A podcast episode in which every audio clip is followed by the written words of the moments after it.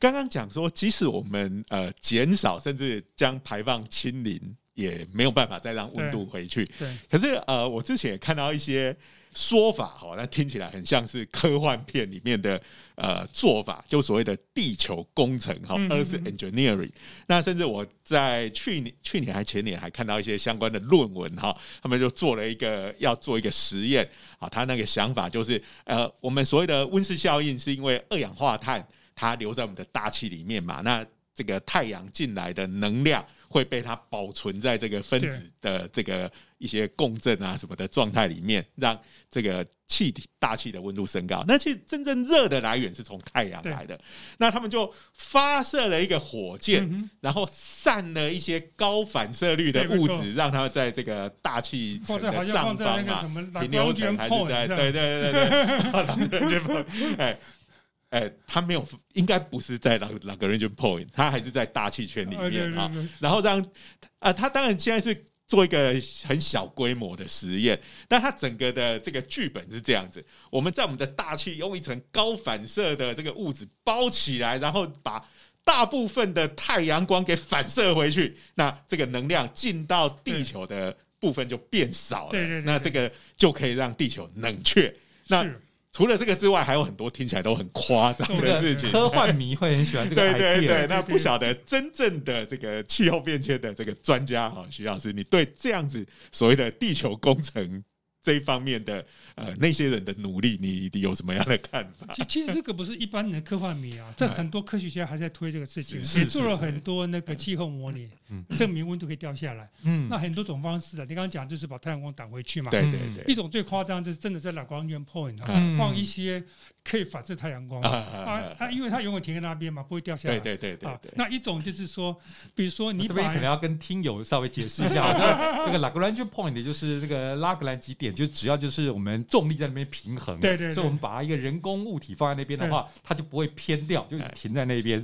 所以这边科学家来电应该就是在这边放一个来挡阳光的地方。对对对对。那像我们一看科幻片，就是那种。太空殖民地也会放在那个地方，因为它就不会不会跑到漂流到外那个深宇宙去。那另外一种方式就是说，哎呦，你知道我们的火山爆发时会喷出一些，对对对，我们叫火山灰、火山灰。嘛，或者是悬浮微粒嘛，哈，是，那就我们就不断的用飞机呢。把它撒在平流层里面，哦，那那个东西大概两三年会慢慢掉下来，就是不断的派派飞机哈。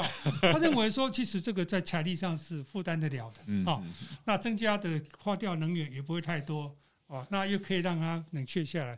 可这个是一个最大的问题，第一个呢，当你放那么多人为污染物在上面，它掉下来，对我们大气或环境、地球环境影响是什么？对它影响什么？没有人知道，没办法模拟。第二个呢？好，你上面盖了一个遮阳棚好了，啊，万一这以后这个遮阳棚呢坏掉了，或者你没有能力去维护这个遮阳棚的时候，要地因为温室气温室效应的关系，地球的温度其实呢百分之九十几都流停被海洋吸收了，是是，所以你把它挡住以后，好像温度没有上升，对，可是整个地球那样是加很多的，嗯嗯，当你这个外来的这个呃这个能源呢。减少之后，啊，这这就是你把它那个遮阳棚拿掉，外来能源就增加了嘛。嗯。然后内部的还有很多热不断发出来，所以呢，会在瞬间，可能在几年不到十年时间，会回到应有的暖化程度，而不是像我们现在是慢慢的暖化。它可能在在一个假设说你这个五十年后这个失败了，嗯，它可能在几年之内就。温度都上升了五十年，应该变成一个剧烈的变化了。哦，那时候不得了啊！嗯，哦，那好像一个大熔岩这个爆发覆盖了整个地球啊！哎，对，那个就很可怕。所以这个是第二个，就是说很多这种气候科学家不赞成的原因。嗯，对，因为实在是就说风险太大，可能造成一些我们完全没有。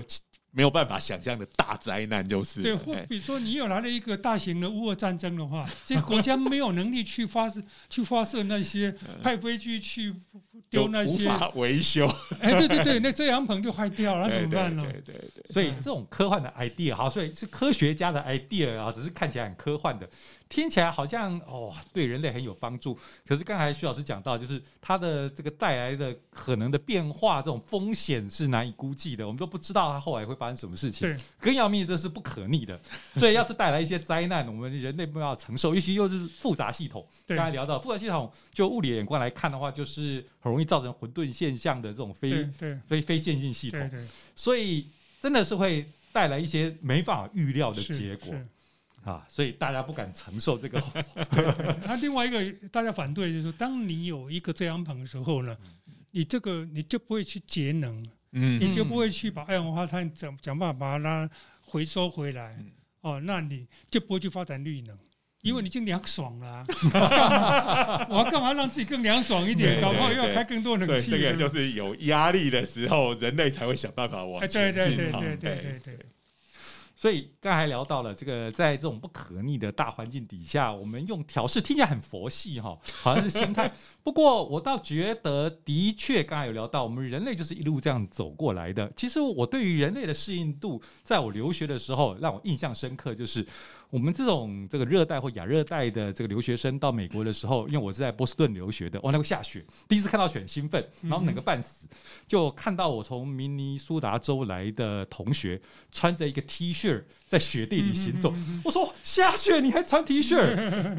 他觉得说很正常啊。因为我们毛很多啊，老外他是这样自嘲啊，所以我的印象就是说我们很耐热，大概因为我们就是呃出生的这个台湾就是很热的地方，可我们很不耐寒，刚好跟寒带出生人刚好相反，所以人类的适应度还真的就是呃可以有很大的变化哈。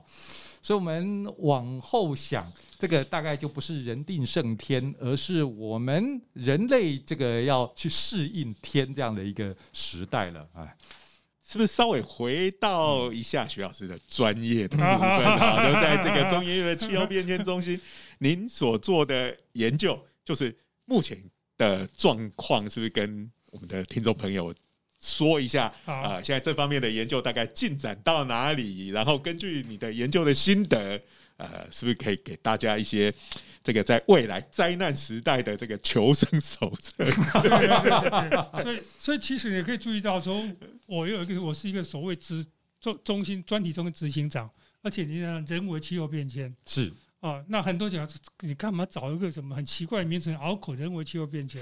但是这个我们就要做一个事情。第一个，我们要让国内有模拟气候的能力，地球气候能力。第二个呢，我们用这样的工具呢，去参加国际的那种气候变迁的啊的的研究活动啊，这个是贡献到 IPCC 的报告上面去的。第三个呢，我们了解这个地，我刚刚讲过，气候本来就会自然的变化，嗯，然后这跟人为的影响中间的。的连接是什么？嗯，哦，哪些这个人为的影响我们已经看到了，嗯，或者它没有让自然的变异呢变化了，变大了或变小了，哦，那第四个就是说跟我们大家比较有关的气候变迁对台湾给台湾带来的冲击是什么？所以这个在我们的四大四大那个的 mission 之一啦，啊，那为什么去做这个呢？因为第一个简单讲讲，台湾没有人做气候模拟，那台湾也很少人去了解。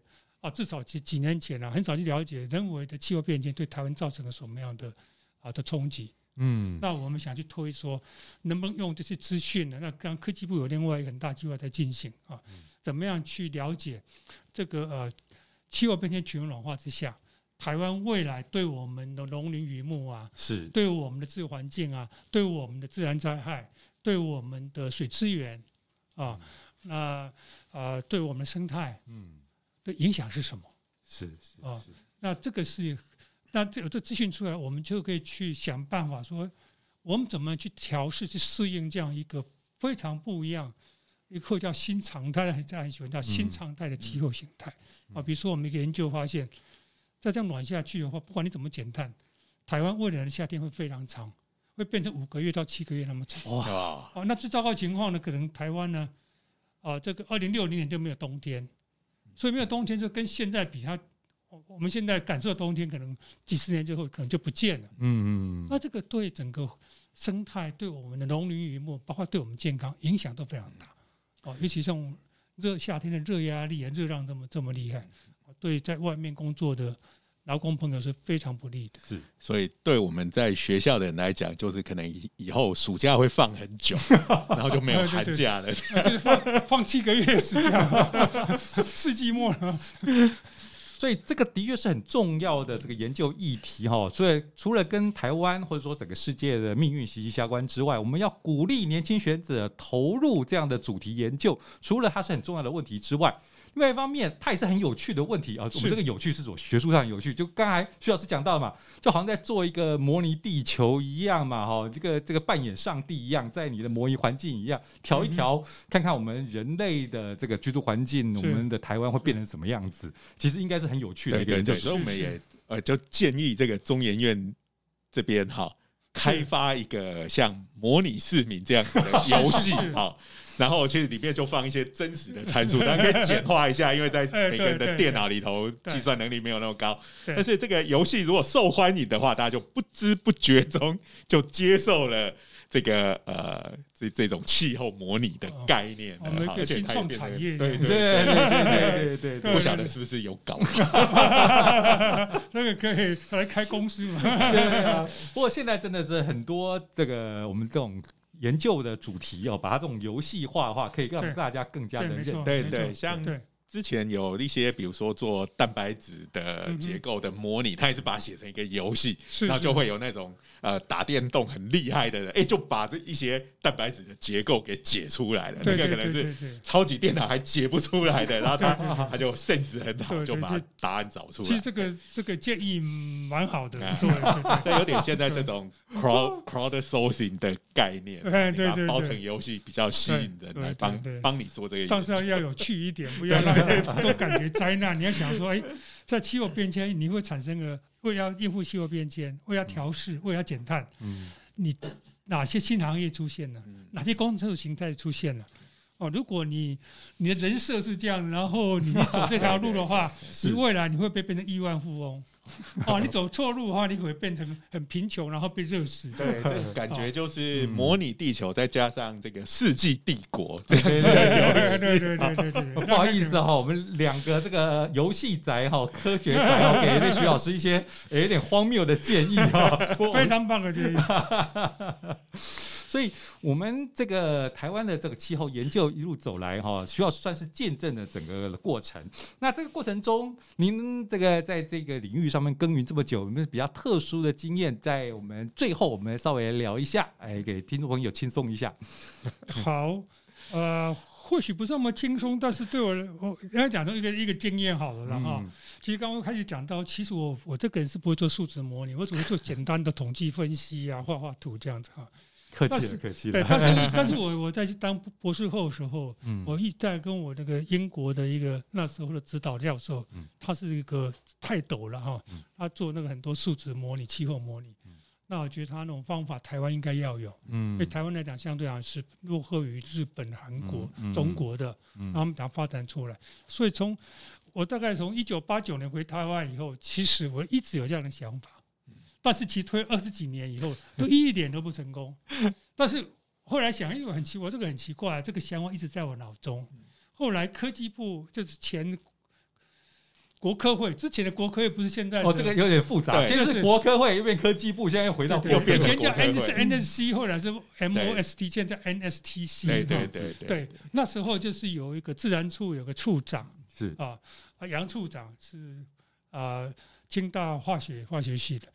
那他就呢，就海选那个，比如说大气科各个地科领域哈，提出一个旗舰计划。嗯，那我就去去投投投标就是了。然后就我要建那个台湾地球系统模式。嗯，哦，叫地球呃那个台湾气候联研究联盟这样，那就就得标了。嗯，那这个等我对我讲说，对我一个经验就是说，当你有个梦想的时候，不要忘记，然后要把自己的实力呢，渐渐的往这个方向补充。实一下，当这个火车来了，你就跳上火车。嗯，哦，当你但是你如果如果没有能力跳上这个火车的话。那你机会就就不见了，所以就是也是要先准备好火车来了，你才跳上去。对，所以你要有一个跳跃的能力。听起来跟我们讲这个真锅淑朗跟哈塞尔曼的经验，其实多少也有点类似。你你在六七零年代，你讲说会全球暖化，根本没有人理你嘛，对不对？我还记得我们念大学那时候是啊，大概因为那时候冷战还没结束，大家都是在讲。地球寒冷化，我还记得啊，就是说核子战争嘛，然后是那些呃核爆之后尘土起来，跟刚刚我们讲火山灰那有点像。好，那所以那个时候显然是不受重视的，但是哎，撑了三四十年，嗯，也是拿到诺贝尔奖。对对对对，所以这个我想就是说呃呃，坚持自己的想法，慢慢的去耕耘，机会到了，把自己准备好，机会到了，机会我们就有机会去。而就就有办法去截取这个机会，你就可以做人生想要做一件事情。哦，这个其实一点不轻松啊，可能太严肃了。对对对。但是这是我这个三十几年来在回国哈研究任教这个最大的感触了。嗯，那有了这个旗舰计划之后，是不是比较有有一些年轻人来加入？对对对，所以所以还有中研院当初也蛮大气的，答应给我们一些员额。嗯嗯。啊，在。在大学做不出来，大学你不会有教授要跟你一起做一个小工作，嗯，啊，长期做。那在这种研究单位，他就给好，就比如五五个员额给你好了，那我们就成立一个小小 team 团队。这个团队虽然跟国外比起来还是相当的小，但是我们至少花十年就把这个这个弄弄出来，这样。对，那这个时候人力还是蛮重要的，有一个团队是蛮重要，持续性的团队。所以，这个其实对于人类的未来，哈，或台湾的未来，其实是一个非常重要的课题，哈。对对，那我觉得，呃，听收听我们节目的听众，应该有蛮多是年轻的，比如说学生啊，好，那如果对这一方面，呃，你有一点兴趣的话，哎，可能也。很需要，我们现在需要人来加入这个呃气候模拟的这个领域，而且不止这样，因为气候变迁哈，现在所牵涉到的领域太广了，嗯，从减碳各种技术啊，是是调试各种层面，其实我会觉得，包括你是文学家好了，对。啊，你都有可以在气候变迁议题上发找到你应有的角色，你可以发展的路，而且这中间说不定还可以成就你未来个人未来的事业，哦，是把它当成个机会，不要当成一个完全当个危机。危机就是转机，哎，那会创创造出很多机会，是真的。绿能啊，或者调试过程会创创造出很多机会出来。包括如果不是这种灾难的话，我今天不会在这边跟各位聊。科技部也不会去选择议题来做个专辑，对不对？是真的。我们如果拉开从历史眼光来看的话，我们还真的是处在一个重要的年代，就是我们地球承受这个巨变的年代，会记载在历史里头的这个重要的时刻。对对。包括疫情啊，包括刚才讲到这个气候变迁啊，全球暖化的问题，人类真的是站在一个转捩点上，这是一个重要的时机。所以年轻学子要投入这一个。呃，相关的研究，当然我们这边呃，除了讲它是很重要以外，那我刚才听到这个徐老师讲说，哇，他在这个题目上面耕耘这么久，我也必须说。徐老师，你一定觉得这也是一个有趣的主题，值得做的主题，才会这么早就燃烧热情投在这个领域。哦，当当然了，因为它其实太复杂，太难理解了。嗯，所以当前你想要去理解它，发现你工具不足的时候，你想说我应该有这个工具吧？嗯嗯，那我又做不出来，我只好找朋友，大家一起来把这工具弄出来。大家这个是好玩的，这个是科学上研究是好玩。对啊，对啊，是。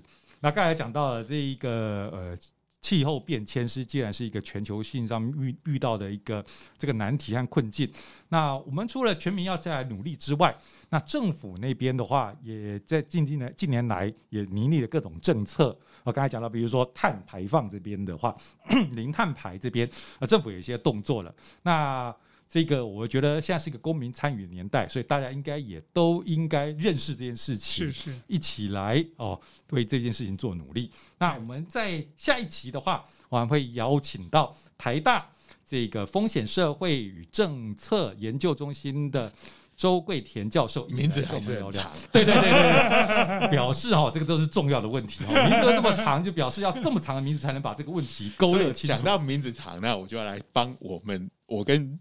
许静老师，我们自己的 podcast 广告一下，我们也有个 podcast 的名字叫做“热血科学家的闲话家常”。好，那那个家常不是我们话家常，那家常是呃，因为我们太多话了，所以节目就变得很长。那个家常，所以名字也很长。嗯，也欢迎各位来收听。是的。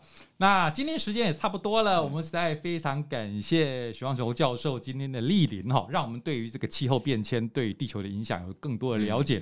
我们刚才聊一聊了，也会觉得这一个是一个值得年轻学者投入的一个主题，也是关系着人类的命运。那再一次，我们谢谢徐望球教授。那希望我们台湾能够在这个过程中更过更加顺利，哎，找到一条这个调试的路。是是，那当然这边忍不住也是建议一下那个许教授，如果真的对我们刚才这个游戏的点子 哦有兴趣的话，我很 很想玩玩这个游戏啊，我要找机会来一起开发一下。好，那今天。我们这个科技魅影的这个这个企划的主题，在这边就告一段落了。那再次谢谢徐教授，谢谢谢谢徐教授。那谢谢各位听友陪我们到现在。OK，那谢谢，再见，谢谢，高兴有这个机会，谢谢。